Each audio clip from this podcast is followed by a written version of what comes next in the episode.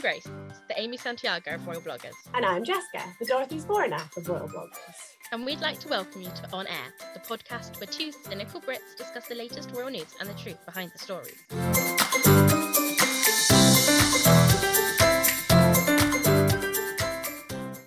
Hello and welcome to this week's episode of the On Heir podcast. We have had a short break, um, but we are back and we are we had a whole range of things to choose from this week, but we did pick the uh, most obvious topic to talk about, um, which was the 18th birthday celebrations of Prince Christian of Denmark, the heir to the heir of the Danish throne, and the eldest, the future king, the eldest son of Mary and Frederick. Um, so we thought we would talk a bit about what actually happened, what were his 18th birthday celebrations, obviously a bit of fashion in there, and sort of as we go compare it to other 18th birthday celebrations, whether they're recent ones that have happened or um, his father's birthday, which is obviously the most recent big Danish birthday we've had. In episode 71, we talked about the plans for Christian's birthday very briefly, as they'd been announced right before that episode. And they had announced that he was going to do a balcony thing and then there was going to be a gala. And I think at the time, our general consensus was great, sounds nice but sounds really low key and quite bland for the Danish royal family because they go all out for big birthdays and big celebrations like this. So we were a bit surprised and we kind of said, oh, well, I hope that there's a bit more that padding, I guess. And so I would say if we start before the birthday even happened, it became very clear in the days leading up to it that yes, there was going to be some padding. yeah, so there were some bits and bobs that weren't that hadn't been released. So, for example, there was a commemorative medal that was released. There was a stamp in Greenland which um, has Christian in Greenlandic attire. Um, and then on the 13th, he visited the armed forces with his father and got to learn about the role of the armed forces. I like that there was more stuff that kind of made it feel feel more full, although at the same time, I didn't really pay attention to it, to be honest. No, I think and this is in no way a criticism of Christian, but I naturally pay less attention to the male yeah. royals. Yeah. So same. even though it's a younger royal who I pay more, you know, and I do pay more attention to the younger royals, and I knew we were probably going to talk about it on the podcast. I'm not that interested in like the military anyway. So Christian going to see the military was like the most boring thing that could have happened for me. So I was just like, well done, you did it. There's there's only so much that can be said about like a stamp. Like it's a nice stamp, it wasn't the most interesting stuff um, but i do appreciate that like there will be somebody who was really interested in stamps and probably really enjoyed it. And uh, you know these things do make they do just make it feel a bit more like oh, okay the, the event is coming. So you know you've got the build up because you've been seeing him out and about or you've been seeing photographs of him. So we i could still be like oh there he is. It's his birthday soon. That's nice. And i did learn a fun fact which is that denmark still has um conscription. Does it? Yeah I was confused when I learned like Norway did. Yeah. See? Yeah, it's apparently it's a really tiny number of people now, um, uh, but there's a lot more people who do voluntary conscription, which I don't think. I think that it, it, all the articles and things refer to it as voluntary conscription, but I do think that that's an oxymoron. I don't think you can have voluntary conscription. But anyway, no, either you're conscripted or you're not. Yeah, exactly. Um, I think that's just volunteering. But I think, um, yeah, a lot of it is now like just young people who want to spend a bit of time giving back in some way. You don't have to do like with other conscription systems. If you're like a conscientious objector, you don't have to go into the military. You can go into the civil service, for example, in Denmark. Um, but yeah, that's that's the only thing that I like noted from this sort of pre until we get to the big thing that happened before the birthday um, that was the only thing that i really noticed because i thought that that was interesting. And you know we've talked before a lot about the military and even though it's not my thing and i didn't pay that much attention to it it is a good idea for him to go and visit it because as that fact would suggest denmark is also quite a militaristic society in terms of the the royals and things. So you know it is a nice thing for them to go into just not my thing yeah, I thought it was a very nice touch that the stamp he was on was a Greenland stamp, not a like Danish mainland stamp, because well, while ah, I'm just throwing some sequins on myself.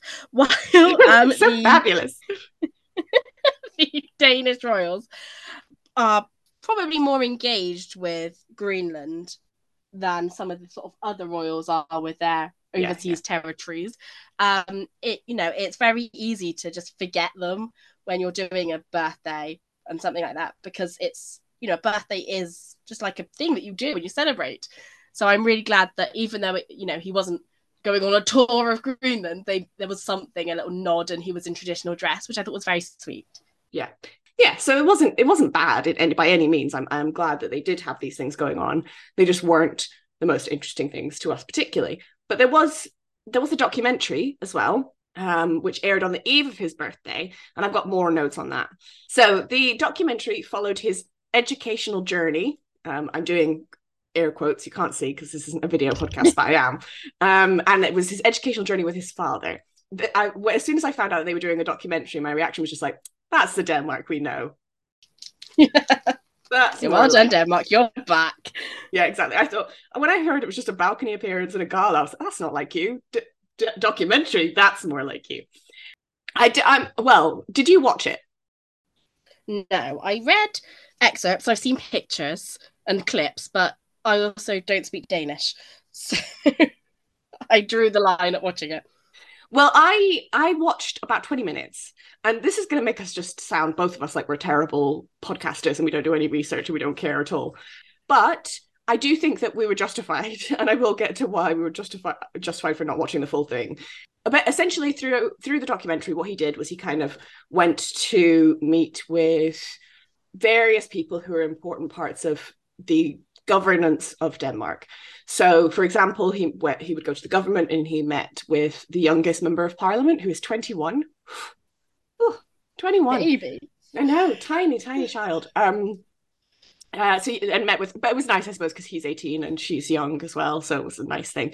Uh, he met with like government ministers, I think the Minister for Education. Uh, he went to like the National Archives and met with the archivers who showed him copies of various laws that were important, like the law that made Margrethe uh, or made women eligible to succeed the throne, so Queen Margrethe could become queen. One random observation: if you haven't watched it, it probably won't make sense, but it was very much a, like a Netflixy style documentary. Um, and I noticed that with King Carl Gustaf's um, Jubilee documentary that was on not long ago. They both had a really similar. So it's very Netflixy to me of like either Carl Gustaf or Christian, the subject of the documentary, kind of um, standing in a room by themselves, power pose, staring straight at the camera with just like music in the background, like all moody. it's very, uh, yeah, very slick kind of Netflix style. Uh, but anyway, so he he narrated chunks of it, which I thought was a clever touch because I think a lot of the time when you have a documentary about royals, they aren't actually the ones narrating it. It's somebody else who's doing it and narrating it about them because it's an, an external kind of observer. So it made it feel more like this is Christian's documentary. And I also thought it was an interesting um, alternative to an interview because if you looked at like other royal families and what they did, you know, Ingrid Alexandra gave an interview for her 18th, quite a few interviews. Um, Catharina-Amalia, there was a book about her, um, but she was interviewed extensively for that book. I thought this was a good a, or a clever way to make you feel like you're hearing from Christian, you're getting access to him, but it was all completely scripted and was not remotely personal. It wasn't about him or his identity. Yeah, and I think that link makes a lot of sense with the kind of upbringing. I was going to say bringing up, that didn't sound right. Upbringing that he's had with his parents, because even though we see the Danish children sort of semi regularly, we don't know much about them as people compared to the other sort of young royals. And I think you know Mary and Frederick have got a, have had a really good sort of balance of exposing their children to um, public life and the public to the children without us ever actually feeling like we know, particularly know them. Well, that's the interesting thing. This comes up again later on in my notes. I didn't expect it to come up so early on, but it's it's a theme that I realized when I was doing my notes for this. It was a theme that I realized that maybe it sounds obvious, but I hadn't realized it before. Of like, we I would have always said you get loads of access to all the Scandinavian monarchies, Norway, Sweden, Denmark. All of them gives us tons of access. But I realized through doing these notes that Denmark's access is so controlled. Like I feel like in the UK, all you have is control. They don't really give you much access. They want full control over everything. In sweden you probably have a lot of access. Like your the camera will just be running and you'll just watch the kids run around. And i'm sure that obviously it's not completely they can't go into their bathroom or whatever but you know they they do get the press get to set up a camera and watch them do stuff. Denmark, it'll be like it'll be things like this where it's like we're going to give you access and you're going to feel like oh this is great. They did a whole documentary with christian and he's walking around going to places and talking and doing all these things. But actually when you reflect on it they didn't tell you anything that they didn't want to tell you.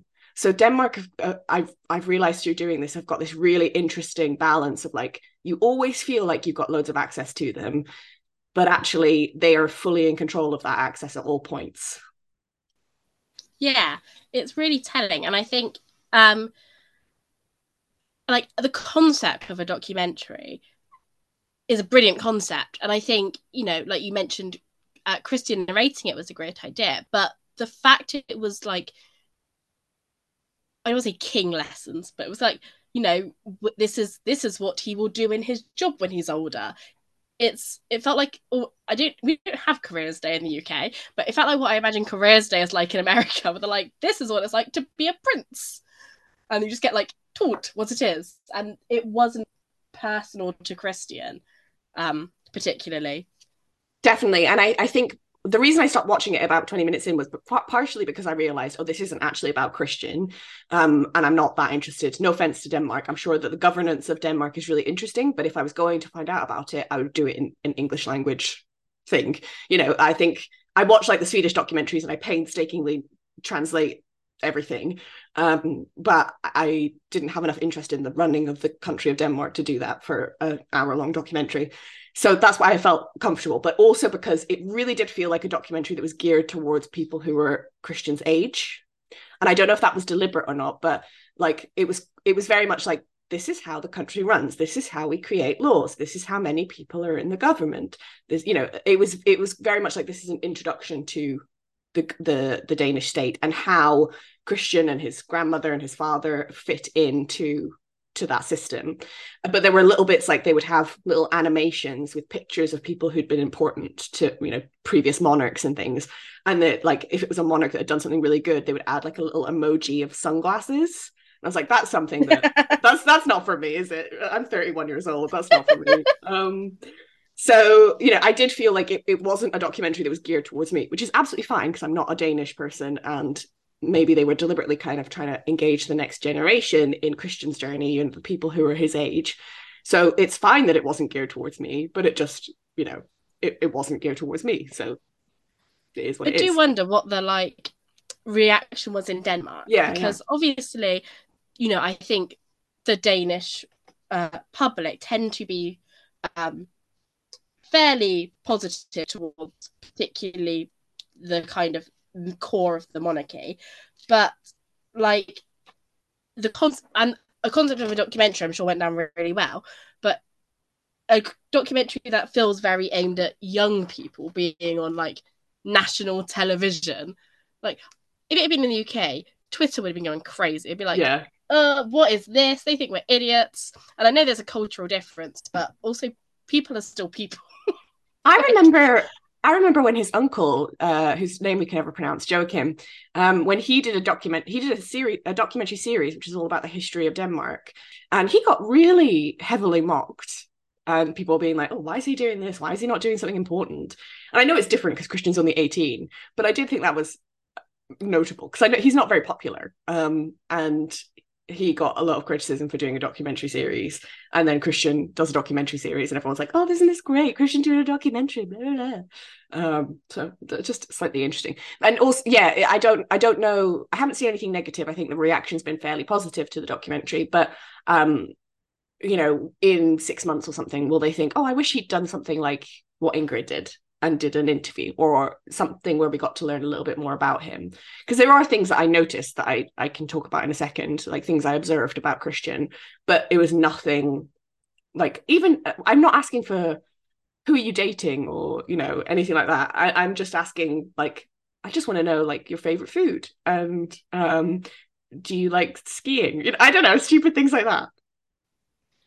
Yeah i think you know most adult royals have got to the point where they and I don't mean adult royals like 18s, I mean like the grown-up royals. Yeah, yeah. But like most of them have sussed out the royal sort of strategy is like you give just enough to appease people. Like you tell everyone that you know, you your favorite princess is Princess Fiona, or you like to play beer pong. Like you give them just enough, and then people go like, "Wow, I know so much about you. We are like besties."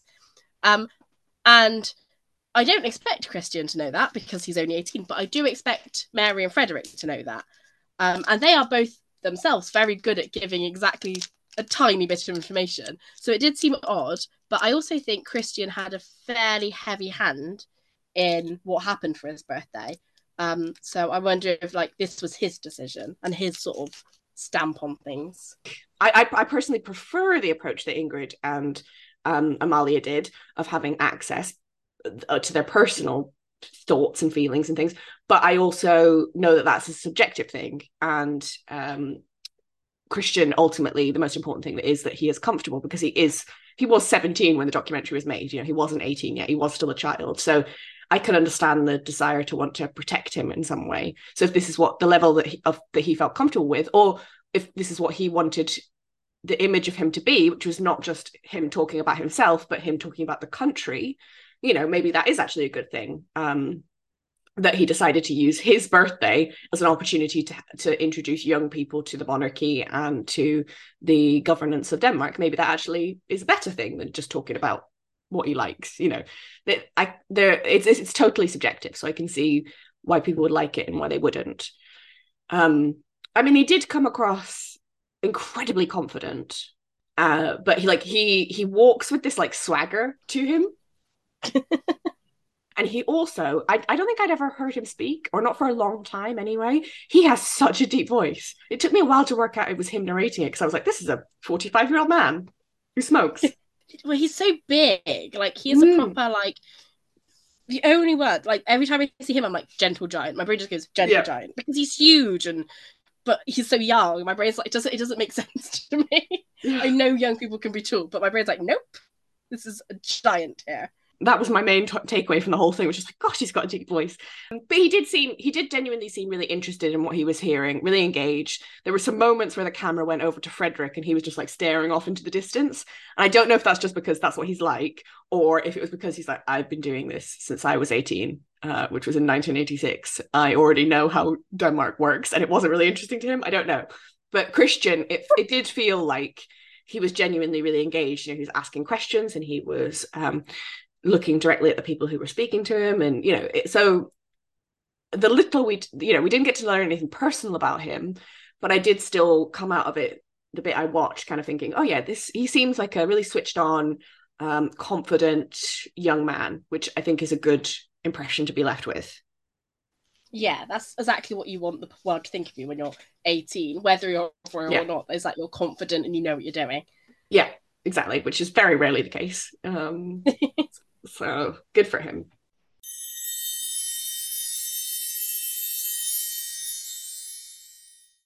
So the day itself started off with Prince Christian and other members of the family on the balcony to wave to people, uh, you know, pretty standard royal fare. So yeah, it, I think because of that, it's not like you know no nobody nothing exciting happened. He did seem very happy and comfortable. Again very confident up there. I suppose it's not as new to him as the other parts of this day you know like he knows how to stand on a balcony and wave. He's very well practiced at that. But it, you know it was nice like he came out first on his own and got a moment on his own and then his his the queen his grandmother and his father the crown prince both came out and they got a moment as three of them and then the rest of the family came out and they all got a moment with the rest of the family and yeah it was so it was it was very nice yeah i thought it was a really interesting order because normally they do it the other way around yes. like they'll do um the family and then they'll reduce it to just the heirs and then you'll have like a minute at the end with just Christian. But I thought it really sort of spoke to his sort of confidence and his sort of sort of pride of being the a prince of Denmark and being able to stand there and sort of be there as the future monarch. And I just thought it seemed to fit the kind of confident Christian image that has been sort of appearing very well. Yeah, and also a moment for the rest of the family to be like, this is his day. And, you know, uh, Mary kept looking at him very emotionally. Sometimes I catch my mum staring at me from the other side of the room eh, with the same face on, um, which is just like, it's just a face of like, I really love you. And it freaks me out. I tell her every time, I'm like, why will you stop looking at me like that? yes, it was so. Mary just looked very, the entire day was just Yeah. Um, like my boy is so big now. Leah's like 17 feet tall, so uh, you know, I can imagine that she's probably like, when did this happen? How did you get so big? yeah, yeah. I do think that it was a, a good crowd as well. You know, I think that shows that there's still obviously a lot of goodwill for Christian. Um, you know, we know that Margrethe is very popular, but that popularity of a monarch doesn't always extend to their children, as we've seen very clearly in the UK. And I think it, it's nice to see that like Christian is people obviously want to get to know Christian and people want to support Christian. Yeah, and it, he also came out wearing the um Order of the Elephant. Yeah, The first time he was given it that morning by his grandmother. So it's um, a Danish honour, which is an actual little tiny elephant. And It's very cute, which I thought was very sweet. I've never actually looked at it before. I just assume these things are boring medals. And there are a limited number of elephants. So when one dies, it goes back to the crown. Um, and normally they just kind of hand them out again. You don't know who came before you but it's tradition for members of the Danish royal family to get important ones. So this one belonged to his late grandfather, uh, the Queen's husband, Prince um, of Denmark, um, who died a few years ago. And it was a very nice way for him to all sort of be sort of part of this big celebration, this sort of last other member of the family to be included. Yeah, I didn't know that it, that it had been confirmed that was his. That's quite nice. Um, I know Mary, yeah. his mum, got Queen Ingrid's, I believe. Oh, that's very sweet. Yeah, Queen Ingrid was the late mother of um the current Queen Margrethe, and also was a Swedish princess by birth. So she connect. She's one of the ones who connects the Swedish and Danish royal families. And I think you know she was the last um, queen consort, and Mary will be the next queen consort. So I think um, that was a nice connection between them. They they do a lot of this in in Denmark. They have a lot of like. I know that the order is not jewelry as such, but it's kind of an accessory. They have a lot of accessory traditions where it's like passed around between family members, which I love a good tradition. It's very sweet that like because it's this little nod, like at some point it will be, you know, like Christians like this this elephant that went to his grandfather will probably one day go to like his great grandson and it would have gone through three reigns at that point. And it's just we won't know because we'll be dead but yeah i'll be dead at this point. But it'll be so fascinating. Like that that tiny elephant was obviously started pre queen margrethe um and has ended will you know go past the reign of king christian. Blew my mind honestly. I was just like whoa. Press releases are so exciting sometimes yeah, I, I mean, this is the um, this is the thing about monarchies that I sometimes find very difficult. Like, I was actually watching one of my lefty podcasts, so they're all very anti-monarchist, but it, they they don't talk about the monarchy very often. But they did briefly talk about the the coronation, and they were all you know saying the usual points about you know the monarchy's terrible, blah blah blah. Um, but then one of them was like, on the other hand, there was a chair there that was like a thousand years old. And I mean, that's pretty cool. And that was his, which I've also said, I agreed with him because I really liked that old chair at the coronation. But this is the thing that, like, even if you're not a monarchist, it's pretty cool. 18th birthdays and these like 21st birthdays and the first sort of appearance of the, the next generation of royals is really like historically fascinating because we've never lived through this before and the next time you know the next bunch is going to be in another 10 years and it it's just weird to think that these little tiny children, like in a hundred years in a history book, someone might go like, "Yes, and our King Christian waved at people on a balcony on his birthday." Yeah, and everyone would go, "That sounds so boring. We don't even have balconies anymore, or waving. We don't even have arms." that like. crazy. What happened to the human race that we don't have arms, Grace? I think we get them like genetically modified into like robot antennae or something. In a hundred years, we're not going to have arms. Very high tech future. Um, yeah, we we um we all have like robots that do stuff for us. We just evolved not to need the eight arms anymore. Um, the robots do all the work. Yeah. Uh. Well, okay, and also, of course, their textbooks will have the on-air podcast as a reference to the feeling at the time. Obviously, this exact moment. Yeah. Yeah. Um, hi, future kids. That'll be a quote they pop in there. Yeah. But they will still be reading Shakespeare because you can't get rid of that man. No matter how much society changes, kids at school will still be learning about Shakespeare and World War II. God, World War II. Then we move on to the big event itself, the gala. Shall I read out a list of who went, and then you can let me know Yes. if I'm wrong, if I got them wrong. So we had all. I'm not going to name all the Danish royals because there's a billion of them, but we had all the Danish royals um, who attended, including the ones that we weren't sure if they were going to attend or not, which were Christian's younger siblings, Isabella, Vincent, and Josephine, and his cousins, including Athena, who's only 11. Um, uh, also, the sort of extended family, so Carina and Gustav, um, who are th- re- uh, related through the Queen's sister, Benedikte, and then the Greek royals, uh, Pavlos and Marie Chantal. Uh, from Sweden, we had uh, Crown Princess Victoria, Prince Daniel, and Little Princess Estelle. From Norway, we had Crown Prince Haakon, Crown Princess Mette-Marit, and Princess Ingrid Alexandra. From um, the Netherlands, we had uh, Princess Catharina-Amalia, also known as Princess Amalia. From Belgium, we had Princess Elisabeth. Was that it? Yeah, that's all I had. Okay, great. Um, which I think is incredibly telling because it was essentially the Scandinavian royals and the other two royals who happened to be 18 ish, which is very Christian. Like it fits his whole this is for the young people vibe he was going with. Um, and it also makes a lot of sense. Like he wasn't inviting, you know, it's not a massive, huge, mega state event. It's not a coronation or the he's not the heir to the throne yet. Mhm. But there were there were heirs to the throne. There, there were foreign royals.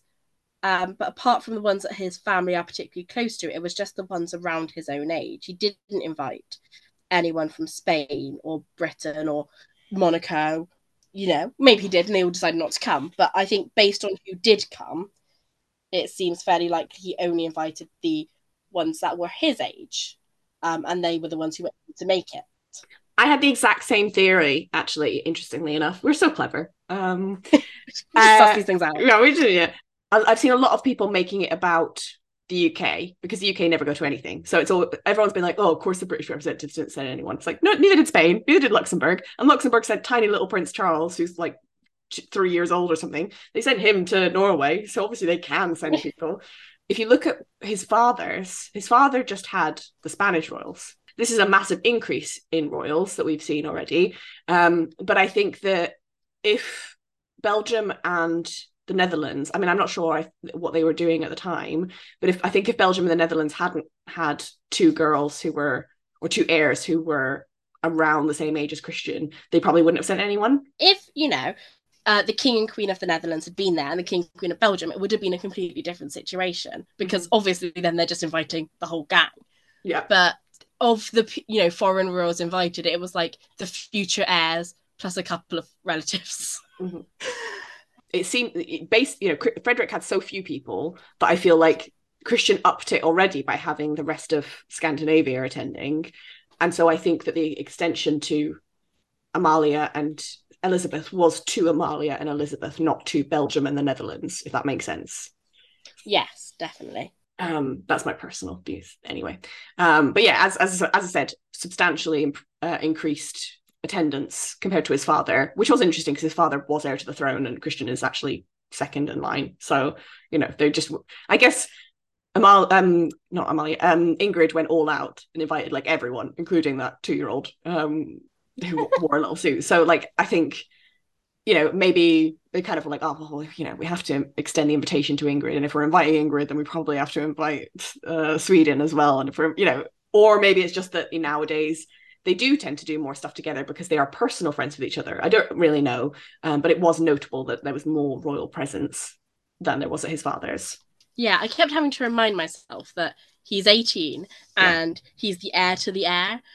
Um, because I was getting like I kept thinking like when George is 18, the concept of BBC Two Yeah. spending the entire day showing George related content and there being a gala that's live streamed, like I think we'd actually have a revolution. Yeah. I just don't think it would happen. we get the reputation as being all into the pomp and the pageantry, but the Danish are much more interested in the pomp and the pageantry. it's such an alien concept but i think the for you know 2023 denmark and christian for him it is that kind of celebration of the future and the future is the young people and the future heirs and i think it was Mhm. Very notable that they were invited in the first place. I think it spoke a lot to Christian's interests in the sort of coming future. Definitely. And suggests they're going to be friends, which is I like, you know. Um, I like the young royals being friends with each other. I hope they have a WhatsApp chat um, where they talk about, oh, what what's a constitution again? You know, that kind of thing. Well, actually, no. I hope I hope they know what a constitution is, but you know what I mean. I couldn't yeah. think of any other kingly questions. stuff. Yeah, exactly. Um, shall we talk about fashion very briefly? We should talk about fashion very briefly. Okay. So I just picked out some highlights, and I'm going to be honest with you, the young folk were really smashing it for me. Yeah, I made a top five, and they're okay. all children. One of my things that I noticed as a personal, or I noted as a personal highlight, was um, Princess Josephine in a jumpsuit. Yes, she was in my top five. Yes. Uh, so Princess Josephine is the sister of Prince Christian. Princess Josephine is 12. She'll be 13 in January, which is ridiculous because she's a tiny baby. They're all tiny babies. Um, but yeah, she came out in a jumpsuit, which I mean, already I think jumpsuits are relatively rare at galas. So that's quite a rare thing already. And I just love that it was like this little 12 year old girl who was like, yeah, I'm going to wear a jumpsuit. Why not? I mean, I couldn't wear a jumpsuit at my age. I'm not confident enough. So I don't know where these, what's in the water that's giving all these young royals so much confidence, but it was great. I know the young Danish royals, the young Danish women are very like power suits and jumpsuits, yes. and they just look so effortlessly cool. And I'm like, is this yeah. a Danish thing or is this a royal thing? But yeah. are all young people in Denmark incredibly fashionable? So one of my other top picks was Princess Estelle. Yes, she was number two on my list. Lovely, lovely. Um, and so she was wearing. We will post a link to all of the outfits and things so you can see them. So they'll be in the description of this episode. But she was wearing sort of a pink gown, more tulle. We talked before about how we liked tulle on on her because um, it feels very sort of youthful and um, yeah, and with like flowers and things on it. The most interesting thing for me is that it was made by Christer Linda Lindarw. I don't know how you pronounce it. Very, I knew his name because he is a very famous Swedish drag artist, and he uh, has been he retired quite recently, but he's been portraying Queen Sylvia uh, from the Swedish royal family for like 40 years. Um, and, you know, all the way back in the 1970s, Sylvia and Carl Gustaf watched him perform. He performed then at, um, I think it was Princess Victoria's birthday when, you know, like 35 years later. And Princess Estelle was taken to one of his final shows by Crown Princess Victoria. And she wore a feather boa and was po- photographed with all the dancers. And I just, I think this might be the first time a royal has ever ha- had a gown that was made by a, a drag performer. I'm going to go out on a yes, limb and say that. Yeah. Um, and I just loved that. I was like, yes, Estelle is following in her mother's footsteps. She's going to be our little, you know, ally. I, I just love that. She just looks so sweet. And I loved the fact, like, it wasn't just, you know, a famous Swedish designer. Yes, yeah. Or, you know, it was it's it was like when it was Carl Gustaf's gala and she wore like her mother's old dress. It was that kind of family nostalgic touch to things. Yeah, yeah. And the thing is, it was a great dress. Like we're not. It wasn't just yeah. a novelty thing that they chose Christer because he's, you know, they wanted to make a statement or because they have a connection to Christer. Like it was a beautiful dress. And I read something from Christer about how, um, you know, he made up a couple of designs. And then Estelle picked the one that she liked the best. So clearly, like she was really involved in it. And i just i like to think of that like them sitting at home being like right okay well we're going to go to christian's birthday party and this is you get to pick your own dress and like how fun that must be for a little girl. Yeah i would have loved that. Maybe not at 11 because i was in my tomboy phase but like now or like when i was like 15 that would have been the coolest thing ever if someone yeah. could like pick the party dress. I'd be like yes please sign me up. Amazing. Yeah. Yeah i think got a really similar dress theme, uh, Princess Athena looked equally sweet. Like she also wore like a sequinedy pink cute dress. Um, so Princess Athena is the youngest of the Danish royals. Grace, she's not a princess anymore. She's a princess to me. She's a she's a princess of our hearts. Count Countess Athena. I will always call her Princess Athena. I'm so sorry. If you go back and listen to the episode called Real Housewives of Copenhagen, you can find out why she's no longer a princess and how upset we both are about it. But carry on, sorry. She's a princess to me. Princess Athena, in my heart, um, is the baby of the sort of main-ish Danish royal. She is the daughter of Princess Marie and Prince Joachim. Um, and she was also wearing this like pink sequin number, but it looked. I don't want it, it sounds mean, and I mean this in the nicest way, but it looked like every like 11 year old girl's party dress, and it was just in this sort of room of gowns and orders and tiaras. It was just perfect for her. Um, because she wasn't, she's not a, you know, she's not, she's not a princess anymore. She's not going to grow up and be queen.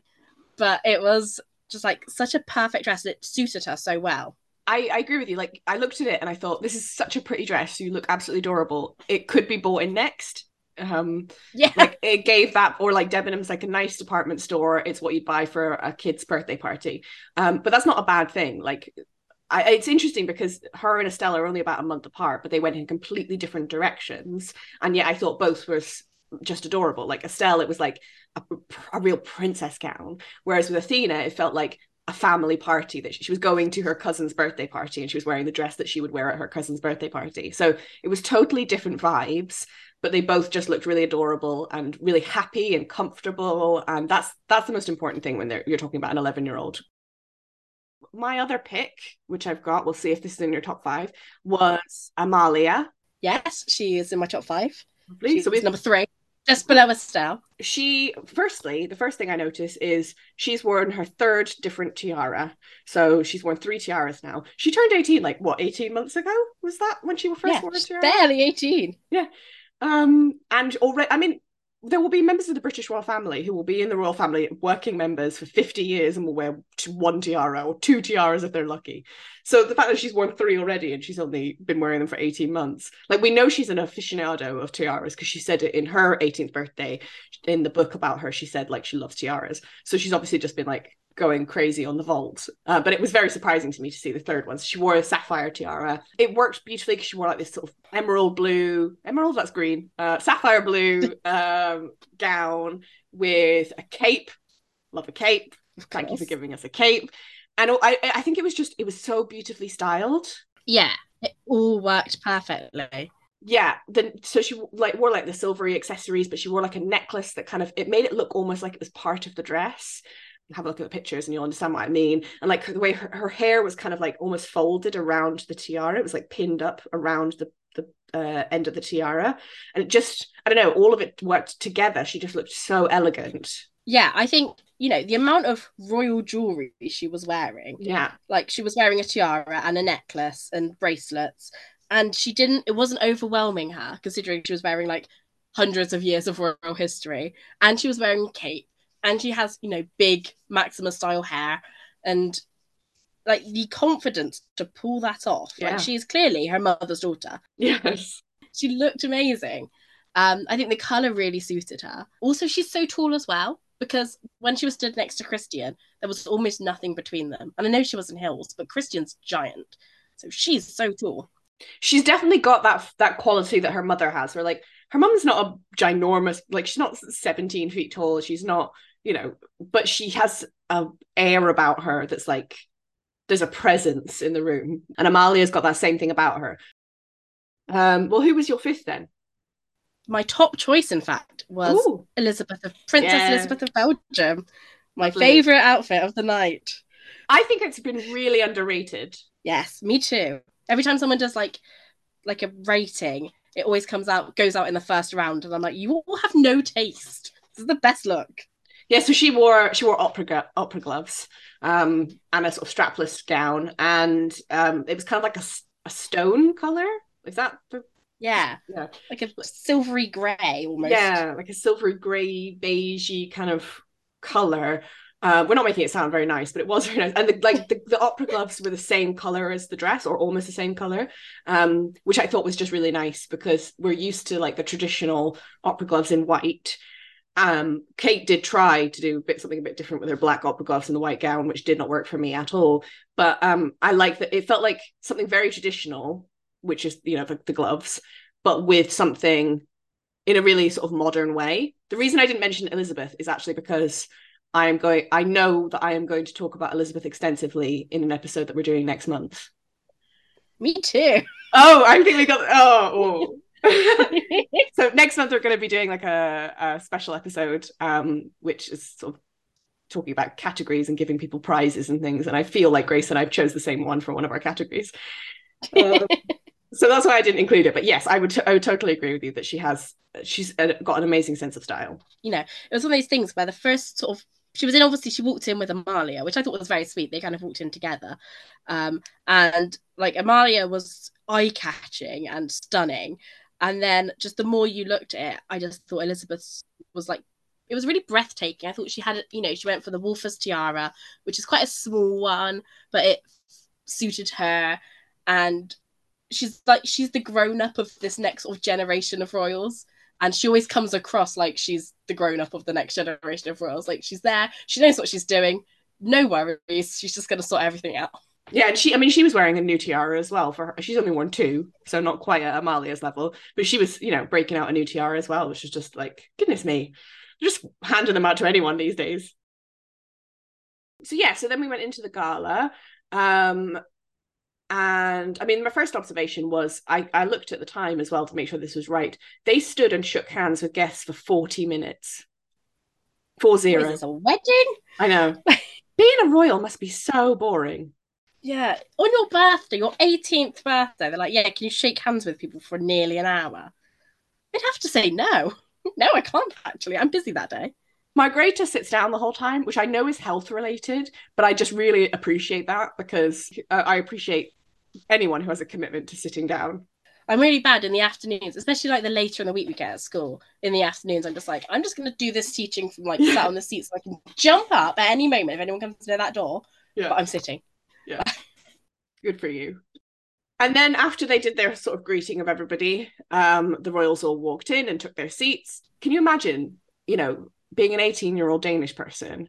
And not only have you been invited to this really important gala at the palace, but then when you turn up, you're sat on a table with the 11 year old future Queen of Sweden. Can you imagine that?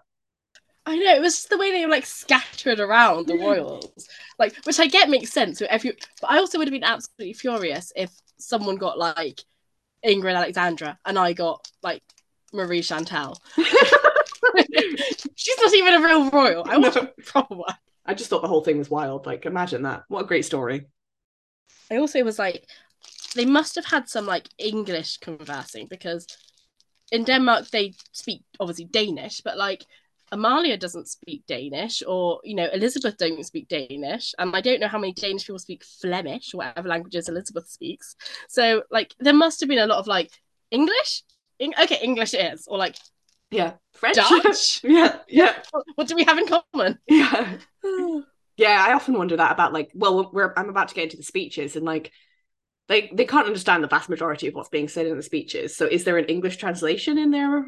In there, like, do they have a program with an English translation or something? I don't know. Or do they just have, have to sit like, there? Headphones. Yes. They've got them like being translated. Like at the UN. Yeah. Yeah. Yeah. Yeah, maybe they do. I don't know. Um, or they just sit and be bored for ten minutes.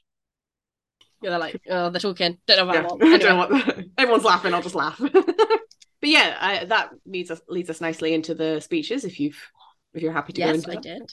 Perfect. Um, so the first speech was given by Queen Margrethe. Look, um, I don't want to get in trouble with Margrethe. It was fine.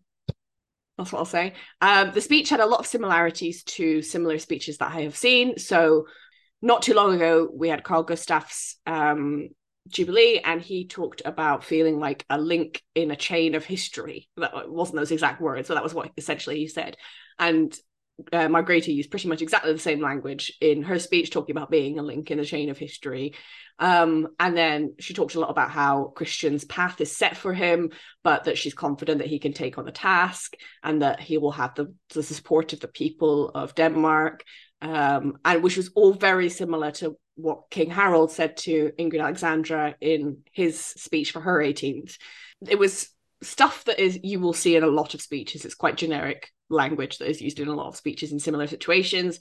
And it was just a little bit more like this is definitely the Queen giving a speech to someone who just happens to be her grandson. Yeah, the only thing I could write down from a speech was that whole link in a historic chain yeah. thing. Because I know what they're saying, but also it just sounds kind of like mean. Like, yeah, you're a link in a chain, grandson. I hadn't thought about um, that. Yeah. um, but yeah, I thought, you know, she did the whole like it it's sad because your life's mapped out for you, but also that's great because you have to worry about anything. You just get to be king, um, which is somehow like is very reassuring and also incredibly tone deaf. like, yeah, don't worry, you just get to be king. It's fine. We're so normal. Um, but it was also incredibly boring and um she d- I mean I don't speak Danish. Maybe it's really good in Danish, but she wasn't like captivating me. Like when Harald speaks in Norwegian, I feel fairly captivated. I'm like, yeah, he's saying something cool, I guess. But I was just like, okay, next speech now, please. Yeah, it wasn't my favorite. It was very, it was very her. Like I don't think of her as a particularly openly emotional person.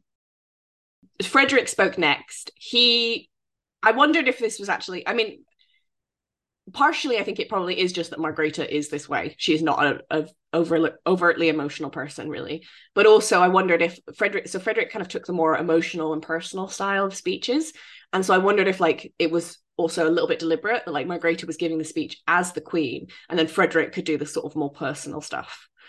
My... Yeah, it makes sense. I think you know Frederick and Mary both give, you know, personal speeches quite well, um, and I think, I mean, I really liked Frederick's speech. Mm. Um, of the three speeches, it was my favorite one. Yeah. Um, and there were lots of lovely parts in it, but I I was really obsessed with this weird metaphor he went on about pocket knives for quite a while. There was a lot in there that I was like, I feel like this is a Danish in joke that I don't know. Yeah, I was like, are you telling your son to carry a knife around? Because that's illegal here. I don't know if it's illegal in Denmark. It sounded like you must have a pocket knife. Get a pocket knife. A pocket knife's important. I don't have a pocket knife. No one yeah. told me this message. So I watched the speeches, but then when I looked at them read uh, written down, a lot of them were like in quotation marks, and I felt like this is must be referencing something like a proverb or a story that you all learn or something on TV. I don't know. It felt like it was referencing something that I was missing, because yeah, I don't. There was a lot of sort of random metaphors and things. So I don't know if any Danish people could explain some of the context of the speech because a lot of it did not make sense to me. And there were also like I, there were so many. It was it was a good speech. I thought it was a good speech, but it was uncomfortable watching it on some level because there were a lot of moments where I feel like he was expecting people to laugh and they didn't. Yeah, he, he pulls um and it, when you kind of match it up with the translation, it's normally after he tells like a, a funny story yeah, about yeah. Christian being really popular, and everyone's just like, okay, nothing. Yeah, that's it was, funny yeah it was i felt really bad for him because i was like i can't laugh because i don't know what you're saying really. I'm i'm i'm watching you while looking at a transcript of this at the same time. So it's like it's, it's not funny to me because i've got that added layer. But i really want you know it's like when you're you know whenever you're in a meeting with somebody and everyone else looks really bored you want to be the one that's like nodding and encouraging the person who's speaking so that they don't feel like insecure about themselves. Um it was like that. I was like i wish i could laugh frederick but i don't know what you're saying.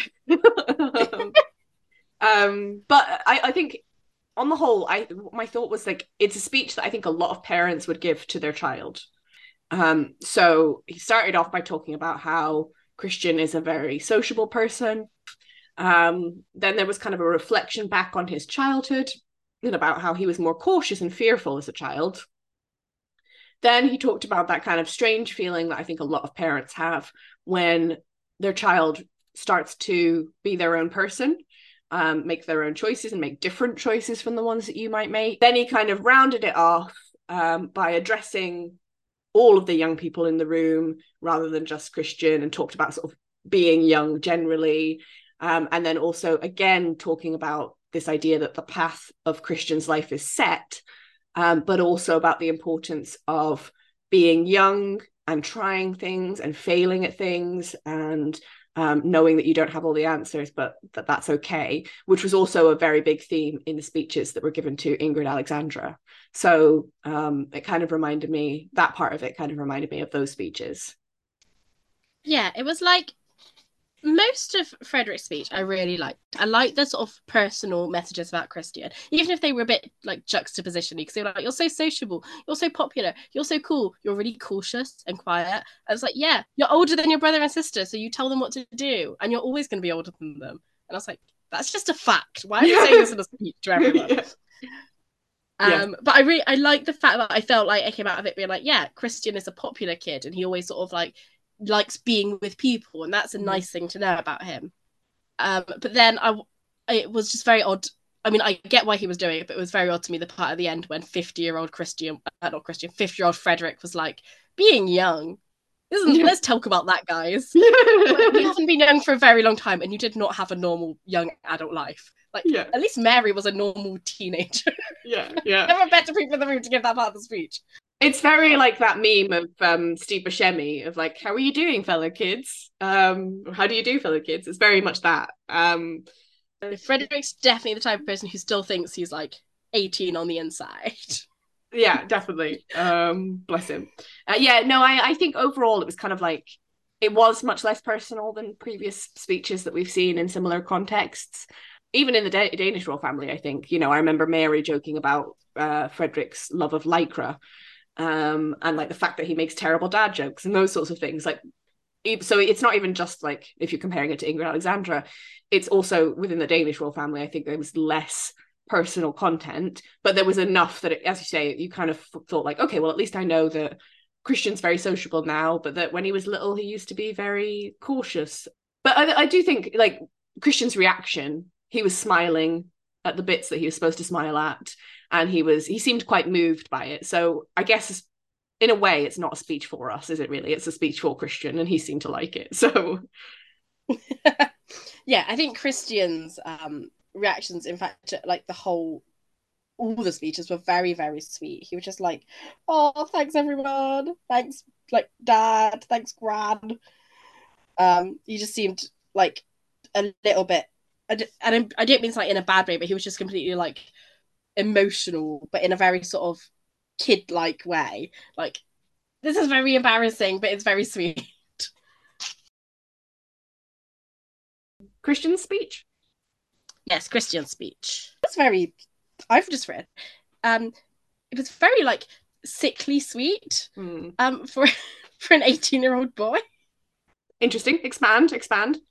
It was a very nice speech. It was a very good speech in the way that it was um it spoke to the people in the room and it was very young people oriented which i think is like christian's current thing.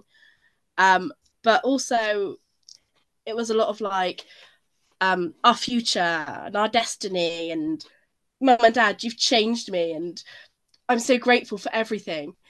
It felt like it didn't have very much substance in there which you know a 18th birthday speech doesn't need to have but also the style, which it then does need to have to kind of cover the fact it's a birthday speech, yeah, was just too sickly sweet. But it just didn't seem to fit Christian. I think that was my thing. Like of all the Christian we've seen, he is very confident, very sociable. We now know, and it just didn't feel like a speech from him. Whereas I think when we've looked at other speeches from 18 year olds or like the book that uh, Amalia was involved in, they all sound like what we think of as that royal. So whether we just have a really bad idea of Christian, it just didn't. It felt like someone else had written the speech and he was reading it. So I think the first thing I noticed was he was extremely nervous. Um, bless his cotton socks. He looked so nervous when he went up to speak. There's different types of nerves, and um, there are some people who are so nervous that when they speak, it makes you nervous as a viewer, even though you're not doing anything. You're just like, oh my goodness, is going to screw this up. This is going to go terribly. And it makes you uncomfortable. There are other people who are nervous and it's sort of endearing. And I think he fell into that category. Like he was nervous, but I was like, oh, you know, he'll get it. I will say though, he has to learn to stand on one spot. because he kept bouncing on his feet and that is a thing that people do when they're nervous I, I was a competitive public speaker i I know it is really, really hard, even though I did it. I was, you know, speaking all over the country and I was captain of the debating team. I did this all the time and it was still nerve wracking every single time you stand up. I have immense sympathy for people who are scared of public speaking. But one of the things that people always do is they bounce on their feet. And he did that a lot and he needs to learn to stand still. So somebody needs to, in the family needs to teach him how to do that because it's really, it started to irritate me after a while. Um, but kind of going back to what your point was the i was comparing i hate to make comparisons but i suppose that's what we're doing. And um it's not to say that one is right or wrong. It's just you know a nature of the comparison. I think if you look at ingrid's speech she kind of went around each member of her family and talked about you know how they'd helped her and supported her. So like she talked about how she watches Sex in the City with her mum or cowboy films with her granddad, the king. Christian did go around all of his family and talk about all of them, but it was kind of like you've made me feel so confident or you've always been there for me. They did so they both did the same thing which was kind of talking about their family but ingrid's was like i'm going to pick a specific example of something that is personal to us and our connection and what, what we do together. Um, and that's also a little bit jokey. It's kind of a little bit mocking you not in a bad way just in like a teasing family way. Whereas christian's was very generic statements about like I love my family. And it, it kind of goes back to that thing of like the the Danish royals having much more control. So you feel like, oh, Christian gave a speech where he talked about his family, but then you actually reflect on it and you're like, but he didn't say anything. There's nothing in this speech. Yeah. It, it didn't need to be amazing because it's his 18th birthday speech. Like he's not, you know, making an oath to the country or, but it also was his first big speech. Um, and it's a, such a good opportunity for young royals to be like, this is who I am. Yeah.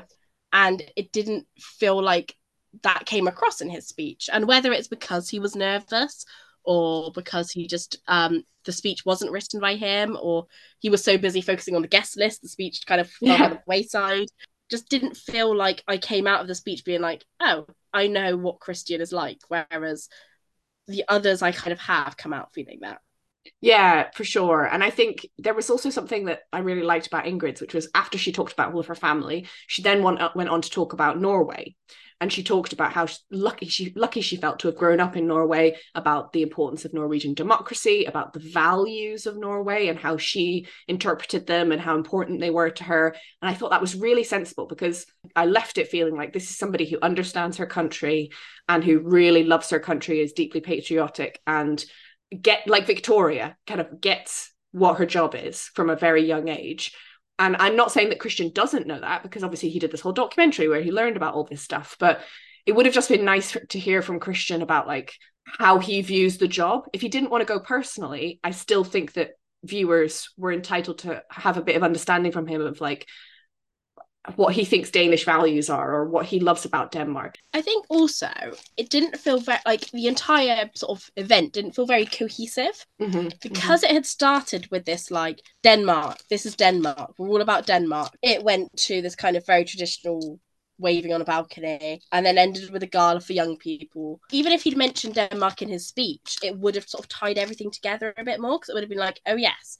And uh, when I did my document, you know, my documentary, about Denmark, I learned about this thing, or I spoke to young people across the country, and I was determined to be this is you know be a king for my generation or something like that. You know, it's not like a tour where it needs to feel really together.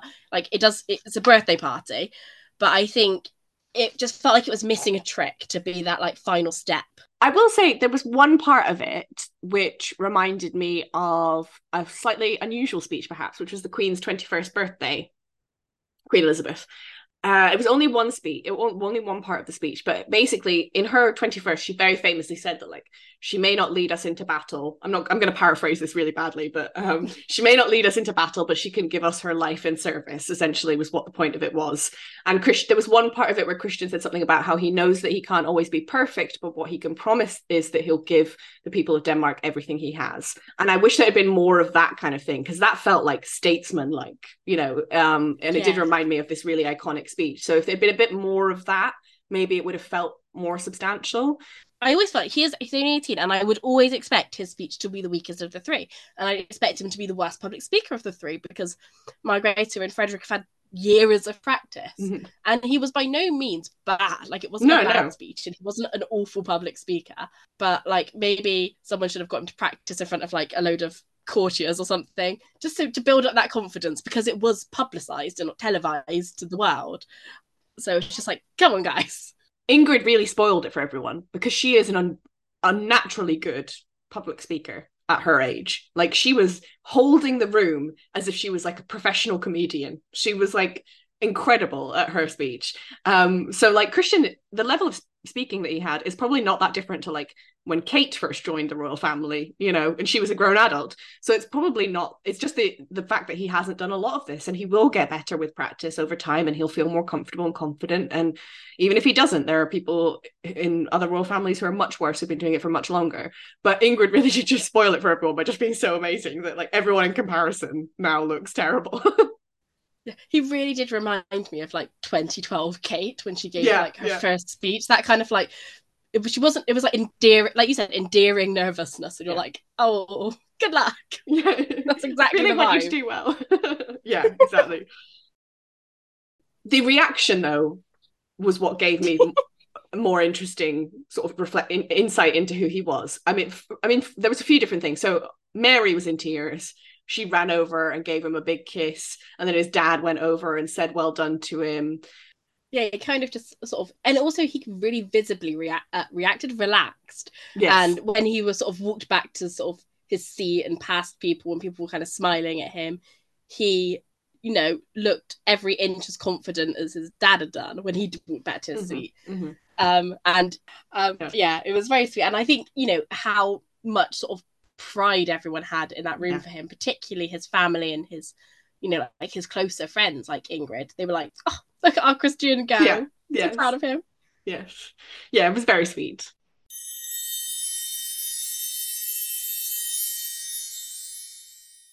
So the next thing that we saw like happen was just like they brought in a cake with a candle, which he blew out very badly. He did a very bad job of blowing out the candles.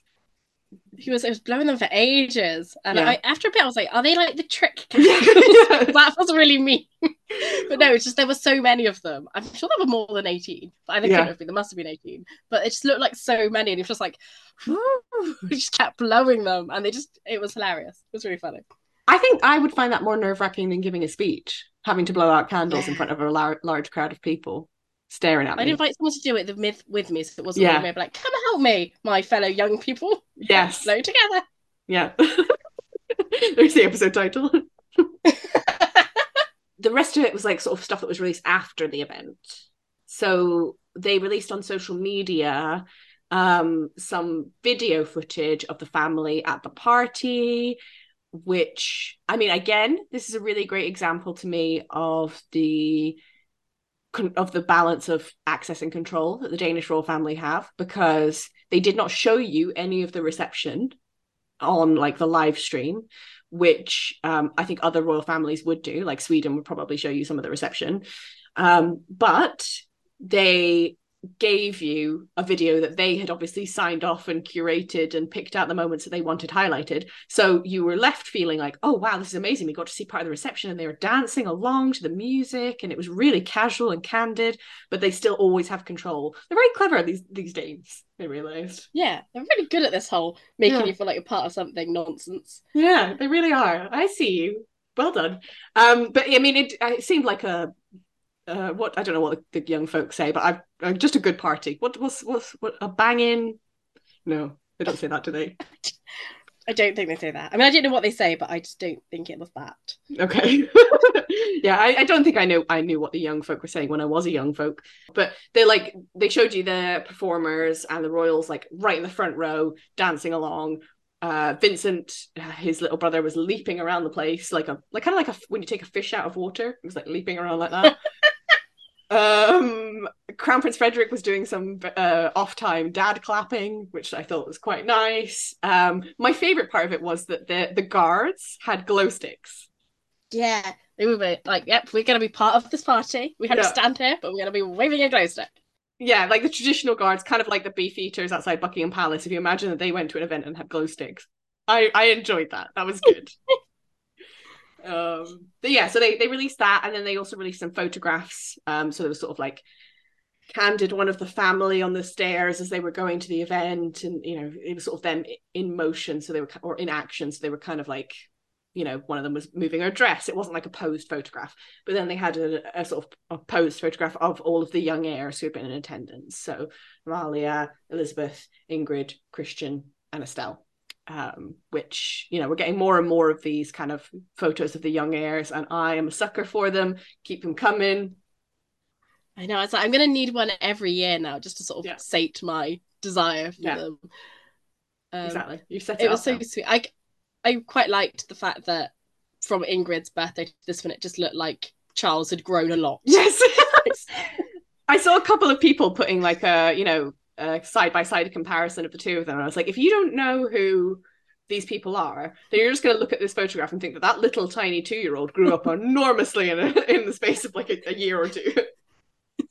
so suddenly there's a giant, there's a baby. Yeah. Um, yeah, but no, I like that they took the time to do that because obviously they don't have to do it.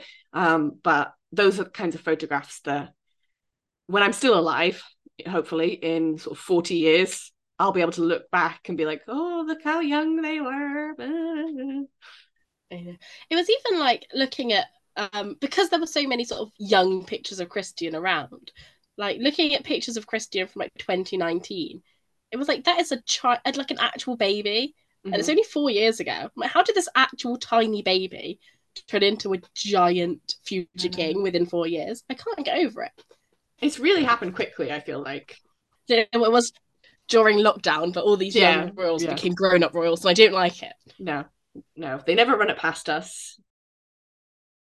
Um, so yeah, so I think to kind of round it up, um, if we compare it to his father's 18th birthday party in 1986, um, the biggest things were that I felt were different were obviously that there was a lot more royals who were in attendance this time around, and also if you watch Frederick's speech back, he was obviously very very nervous. Thankfully, he didn't bounce around as much, but I think um, you know he he was obviously very very nervous, but I feel like Christian is nervous in a different way, which, as I said, it's like the endearing way, whereas Frederick was nervous in the like, oh my gosh, he's going to screw this up sort of way.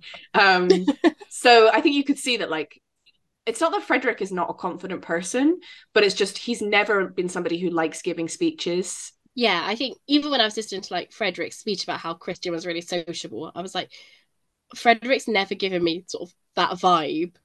Um, like he's clearly like a well liked person, but he doesn't give me the kind of wants to be out and surrounded by people. So I'm like, he sounds he's very happy running by himself. That's what he wants to do, just go on a run. Whereas I think he's got a lot of Christian must have a lot of Mary's kind of bubbly personality. Um, because Mary, I think Mary would be happy if you just were like, yeah, go talk to a thousand people. She'd be like, okay. Um, and Christian gives that vibe, um, which I think is really sort of nice to see. Yeah exactly. Like it's not right or wrong. It's just different. And it it's probably makes it easier for him in the future because his job will entail things like standing for 40 minutes and shaking hands with people and pretending to be interested in them. Um, or maybe he is genuinely is interested in them. Maybe that's just me projecting. But yeah so I, I think but it was also just a sort of grander affair which was interesting i don't know if that reflects kind of the more the closer connections that they have now or um, the uh, kind of the status of the Danish royal family now compared to then, I don't know. Or maybe it's just like you have to churn out more content for like a social media world. Um, and I don't know exactly why there were more royals in attendance, but there were. So that's another notable thing. Um, and then I've sort of compared to some other royal families and how they did 18s and things. I think it's not really any different.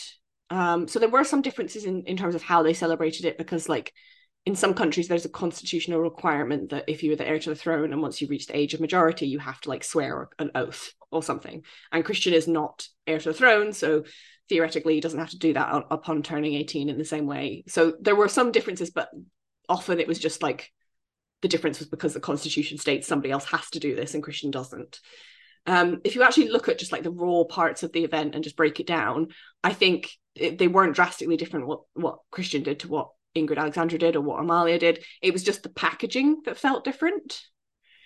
Um, yeah. If that makes sense. So, like, you know, we got some level of access to them. For Ingrid, it was an interview. For Amalia, it was a book, which is slightly different from an interview. And then for Christian, again, it was a documentary. It wasn't really about him. So it was it was packaged again slightly in a different way. Or like Ingrid went to a lot of government sites for her 18th in person and met people. Christian did that, but he did that in the documentary rather than doing that separately as part of, you know, the, you know, with the, the press there and whatnot.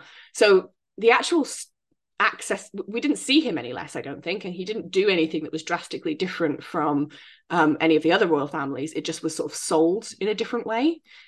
Yeah, and I also think that, like Elisabeth of Belgium's birthday events were very small compared to what's come afterwards. And then Amalia's was hit by COVID.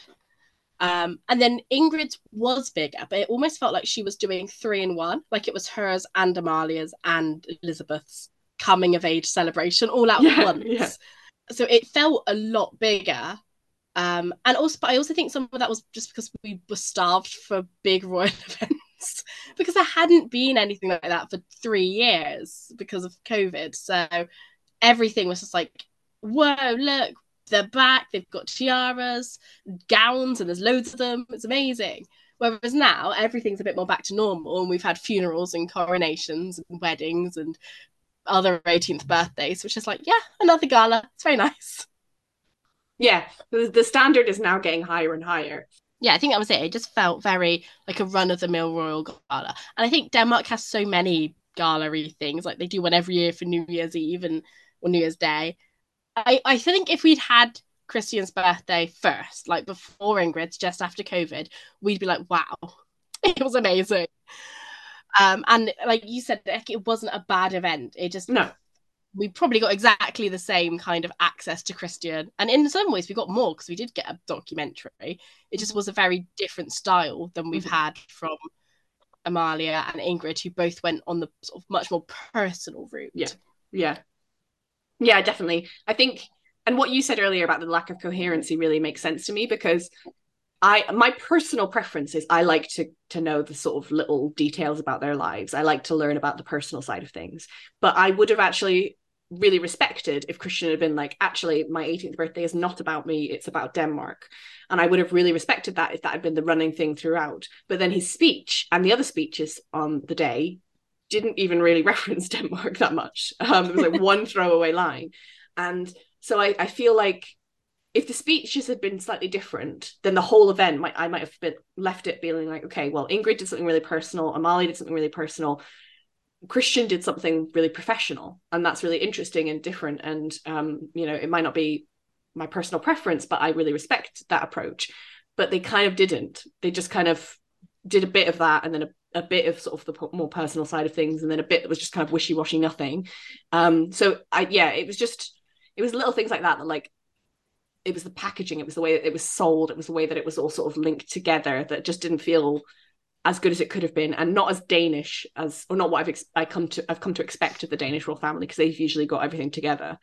Um, but that that being said, it was not a bad event. I'm really pleased that we got to see everybody. I, I salute him for doing something really difficult, which was getting up and giving a speech to a lot of people when he's 18. That it's going to be televised as well. Like good for him even if it wasn't my favorite speech good for him for doing it. So it was you know it might sound like we're being really negative and i just i think it's just that it's you know we've got to get an hour out of this. And um, gonna be judging yeah. And also it is a very positive event and we've been very positive on other platforms and everyone else has been very positive. So maybe with a bit of distance it's nice to kind of look at it on a more balanced way. Yeah i feel like also you know he was in a weird way disadvantaged because he didn't have to do the official royal stuff. Like his swearing of the constitution isn't until mid November. And like Ingrid did things on her birthday, and Amalia did things on her birthday, and Elisabeth did, and Leonor will be on her birthday in a couple of weeks. Um, so it felt like an element was missing and it's not missing it's just not happened yet. Like this this other sort of key element the boring but important part which all the others kind of did first so it was done out the way but you could say yep it's done. Hasn't happened yet and that's not his fault because it's not his fault that the danish government yes, hasn't yeah. arranged to meet you know? But it felt it just it's one of these things where it's like it's not going to be exciting on the 14th of november to see this happen because it's just someone going yeah. I promised to be good it becomes an afterthought. Yeah, this really core element of a royal reaching the age of majority just didn't happen. Mm-hmm. Um, which I think if it had, even though we probably would have skipped over it because it would have been really boring, we would have been like, done, perfect, he's done that, that's good. Yeah. Uh, yeah, I know. We we complain about things. Uh, like beforehand, we were like, "Oh, well, this feels really boring, and it doesn't feel like there's anything that's going to be happening." And then they gave us more stuff, and we were like, "Yeah, but this is boring. We don't want to talk about it." Do want to talk about this boring stuff. No on. one can please us.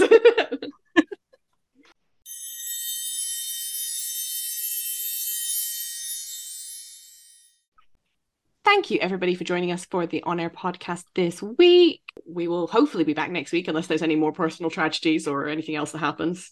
But uh, yeah, uh, keep sending us ideas for things to discuss and um, keep rating us five stars. Uh, but other than that, uh, we will see you soon. And it is a goodbye from me. And goodbye from me.